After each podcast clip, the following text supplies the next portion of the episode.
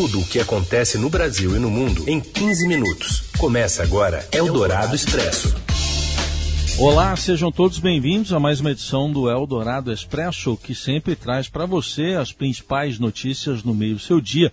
Isso caso você esteja nos ouvindo no FM 107,3 da Eldorado, porque o Eldorado Expresso também é podcast e pode ser ouvido em qualquer horário.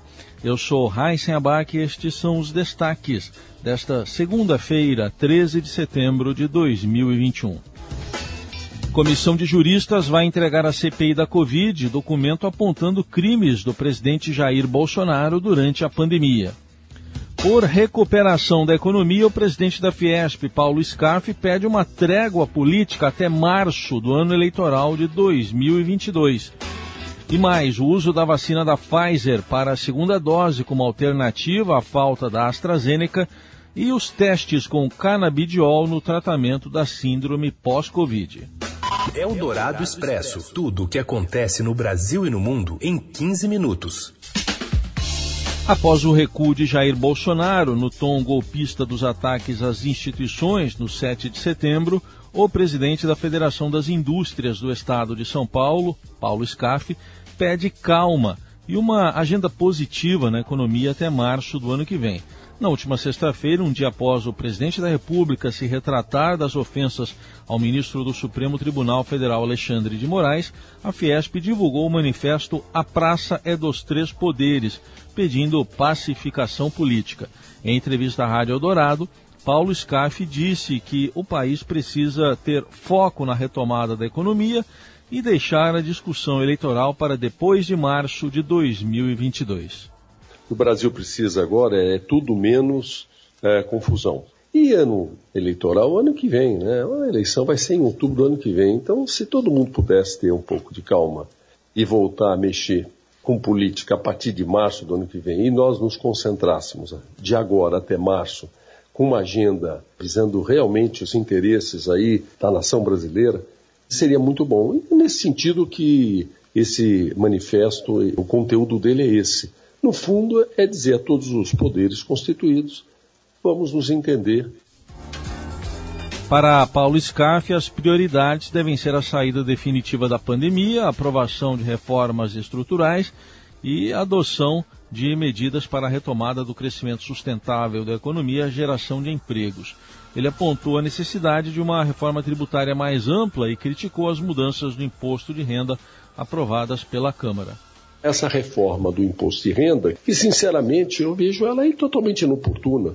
Eu espero que o Senado não caminhe com ela, porque primeiro que o Brasil precisa sim uma reforma tributária, mas uma reforma tributária que modernize, que agilize, que simplifique e que barateie. Questionado sobre o apoio da Fiesp ao impeachment de Dilma Rousseff em 2016 e a posição contrária ao de Jair Bolsonaro, Paulo Scaff alegou que os momentos são diferentes.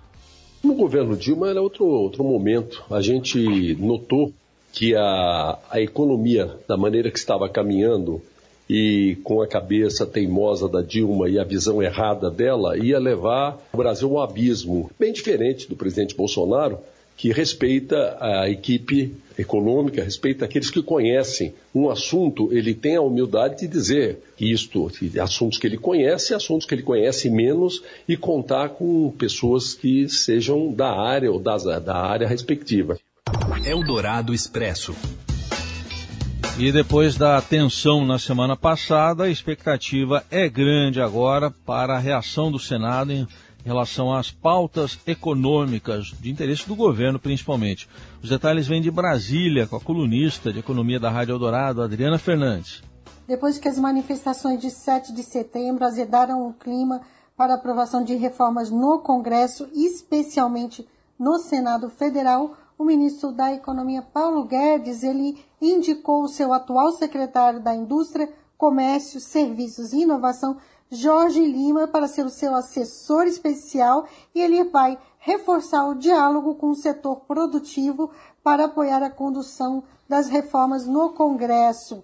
Lima foi CEO de 10 grandes empresas em diversos setores da economia. Guedes, na sexta-feira, reconheceu que as declarações do presidente alimentaram um clima ruim que prejudica o crescimento da economia. O Senado é o mais resistente à aprovação das reformas e Pacheco, presidente do Senado, avisou a interlocutores que os projetos só chegarão ao plenário amortecidos. Isso quer dizer com uma ampla discussão. Ele quer fazer exatamente o oposto que fez o presidente da Câmara, Arthur Lira, que tem colocado os projetos muito importantes de reforma diretamente no plenário da Casa. O presidente do Senado, ele já indicou que o projeto do imposto de renda vai passar na Comissão de Assuntos Econômicos do Senado e também na Comissão de Constituição e Justiça. Isso indica que vai ter mais tempo para a discussão da proposta. Os tributaristas que estão acompanhando esse projeto ficaram aliviados. Eldorado Expresso. Juristas vão apontar crimes de Jair Bolsonaro no combate à pandemia em parecer para a CPI da Covid no Senado de Brasília. Os detalhes chegam agora com Wesley Galzo. Um grupo de juristas coordenado pelo ex-ministro da Justiça Miguel Reale Júnior entregará nesta semana um parecer de mais de 200 páginas aos senadores da CPI da Covid sobre os possíveis crimes cometidos pelo presidente Jair Bolsonaro no enfrentamento à pandemia no país.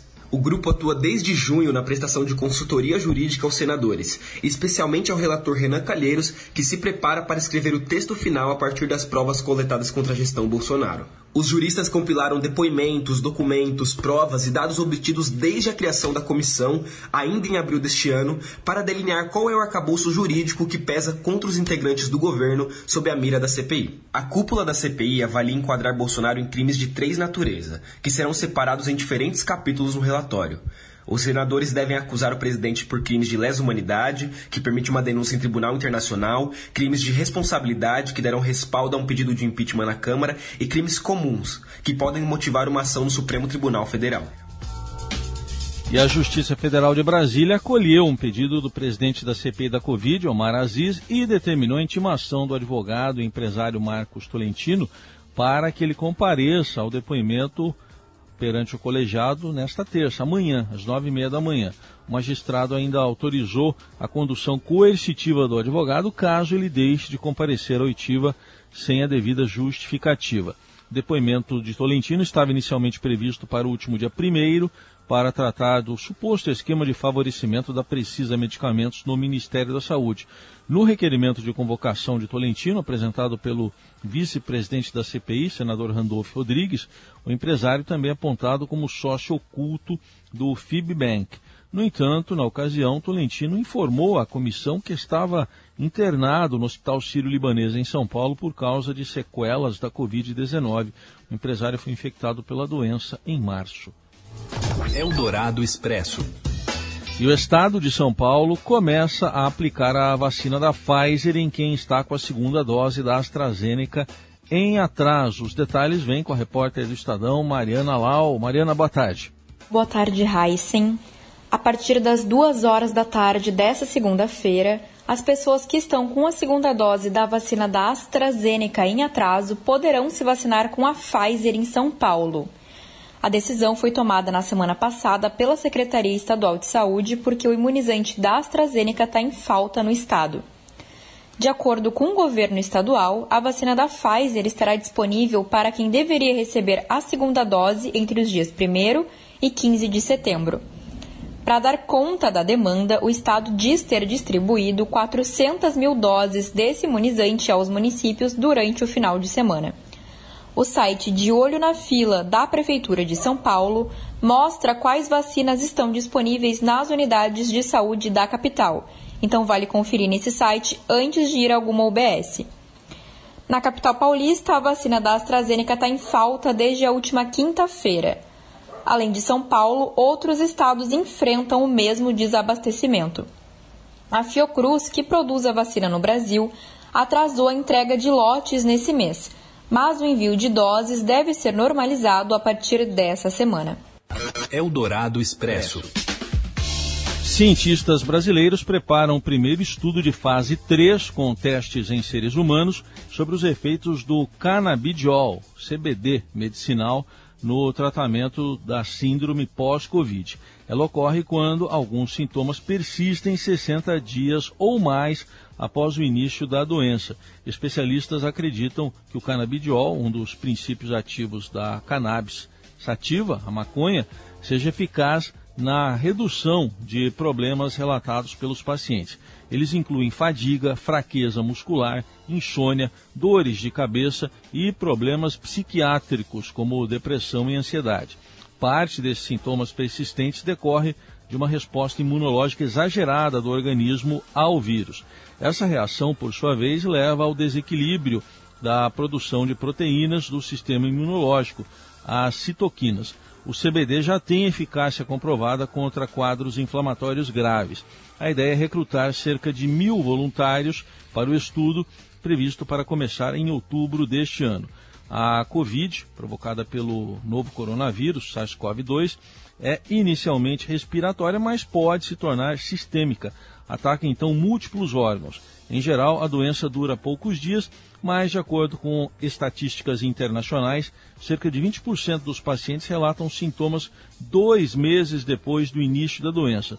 Um em cada dez pacientes apresenta problemas após oito meses. Em geral, a Covid longa aparece em pacientes que tiveram quadros graves da doença, mas essa modalidade já foi diagnosticada em quem nem foi hospitalizado.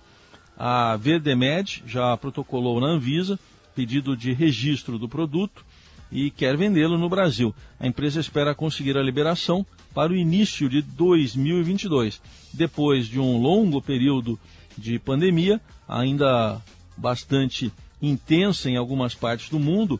A pós-Covid atualmente representa também um grande desafio para os médicos. Eldorado Expresso. Um levantamento do Conselho Federal de Medicina indica que a pandemia diminuiu em quase 26% o número de cirurgias eletivas no primeiro semestre no país. A repórter do Estadão, Paula Félix, traz as informações. Olá, Heisen. Um levantamento do Conselho Federal de Medicina mostrou uma queda de 25,9% nas cirurgias eletivas, aquelas que não são urgentes, no primeiro semestre deste ano, em relação ao mesmo período de 2019 no Brasil. Isso demonstra o impacto da pandemia de Covid-19 para os procedimentos, mesmo com o início da vacinação. Segundo os dados do Sistema de Informações Ambulatoriais do SUS, 4.186.892 procedimentos foram realizados nos primeiros seis meses de 2019. Neste ano, foram pouco mais de 3 milhões e 99 mil. O pico de infecções pelo vírus, o medo da população e a dificuldade para atender a demanda reprimida estão entre os motivos para o problema. A queda preocupa integrantes do Conselho e especialistas em saúde pública, que alertam para o risco de agravamento de doenças crônicas, até porque essa redução também foi notada nas demais etapas do atendimento, como consultas e exames. O levantamento apontou ainda que o direcionamento de leitos para a Covid e a restrição de acesso aos hospitais resultaram em uma queda de 27 milhões no número desses procedimentos. Mutirões para diminuir a fila estão entre estratégias adotadas por estados e municípios, como a capital paulista. Eldorado Expresso. Uma vez Flamengo, sempre Flamengo. Com Carlos Amaral gentilmente colocando o hino do Flamengo, mas não querendo colocar o hino do Fluminense. É porque a gente vai falar da vitória do Flamengo sobre o Palmeiras neste fim de semana, que foi a nona sobre o time paulista, num curto espaço aí. E agora o Flamengo recebe até um reforço, um reforço cabeludo para seguir na temporada. Fala, Robson Morelli. Olá, amigos. Hoje eu quero falar do Flamengo. Flamengo que bateu o Palmeiras por 3 a 1 dentro da casa do Palmeiras pelo Campeonato Brasileiro. Uma surra. É a segunda vitória no Campeonato Nacional do Flamengo sobre o Palmeiras. Ganhou no primeiro turno, ganhou no segundo turno e já são nove partidas que o Rubro Negro não perde para o rival paulista. O Flamengo apresenta mais um jogador e fica ainda mais forte. Davi Luiz, 34 anos, estava sem contrato na Europa, passou em clubes grandes da Inglaterra, sobretudo, e agora já está no Flamengo. Estava ontem no Allianz Parque na partida do time contra o Palmeiras e hoje vai ser apresentado oficialmente no clube do Rio de Janeiro. Chega para resolver um problema de defesa, chega é, com moral elevado, chega chega para deixar este Flamengo mais forte. Flamengo que disputa Campeonato Brasileiro, Libertadores e Copa do Brasil e com condições de ganhar de ir bem nas três, nas três competições. É um Flamengo forte, é um Flamengo que não para de vencer, é um Flamengo comandado por Renato Gaúcho e é um Flamengo que também não para de contratar bons jogadores. É isso, gente. Falei, um abraço a todos, valeu. Eldorado Expresso.